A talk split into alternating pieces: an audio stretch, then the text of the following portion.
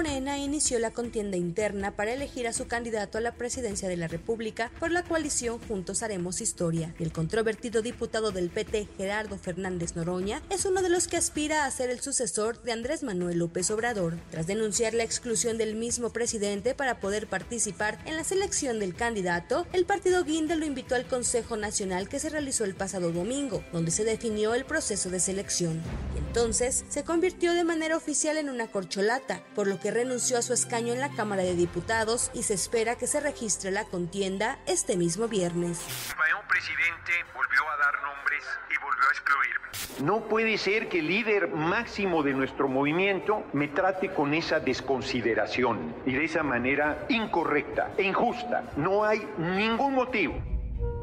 Fernández Noroña nació en la Ciudad de México el 19 de marzo de 1960. Es sociólogo egresado de la Universidad Metropolitana de Escapozalco y desde sus inicios se describió como un luchador de izquierda, lo que sin duda lo acercó a López Obrador. Incursionó en la política en 1988 como diputado federal del Partido Mexicano Socialista y posteriormente se unió al Frente Democrático Nacional antes de convertirse en PRD, partido del que fue fundador y al que renunció en 2008 en protesta porque Alejandro Encinas no fue elegido como dirigente del partido. En 2006 encabezó protestas contra el fraude electoral que denunció López Obrador y tras asumir Felipe Calderón la presidencia y él un escaño en la Cámara de Diputados, se convirtió en un acérrimo opositor como también lo fue de Vicente Fox, a quien incluso ha llamado cabeza hueca.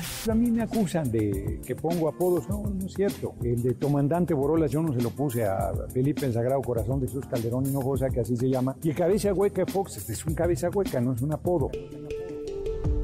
Gerardo Fernández Noroña siempre se ha caracterizado por ser un legislador controversial, incluso fuera del Congreso de la Unión. En 2014 llamó a los mexicanos a no pagar el IVA en alimentos y encabezó el movimiento de desobediencia civil. Posteriormente, durante la pandemia del COVID-19, se negó a utilizar el cubrebocas, por lo que fue duramente criticado. Le recuerdo que los protocolos del instituto establecen el uso del cubrebocas obligatorio mientras estemos en las instalaciones. Yo sé que me quieren amordazado hablaré sin mordaza. Además tomo mucha agua, yo consumo mucha energía al momento de intervenir y no puedo tomar agua con el cubrebocas puesto. Si usted me quiere censurar en mi intervención, lo entiendo perfectamente, pero le pido que respete que no hable amordazado.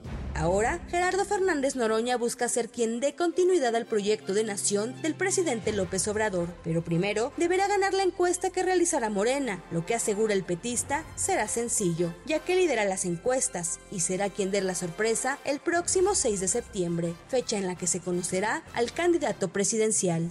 Porque yo estoy en la lista y en el corazón del pueblo, que es el que decide. Y el propio compañero presidente ha dicho que es el pueblo el que va a decidir. Así es que yo perseveraré en mi intención de ser el relevo del compañero presidente. Para la primera emisión de MBS Noticias, Diana Alcaraz.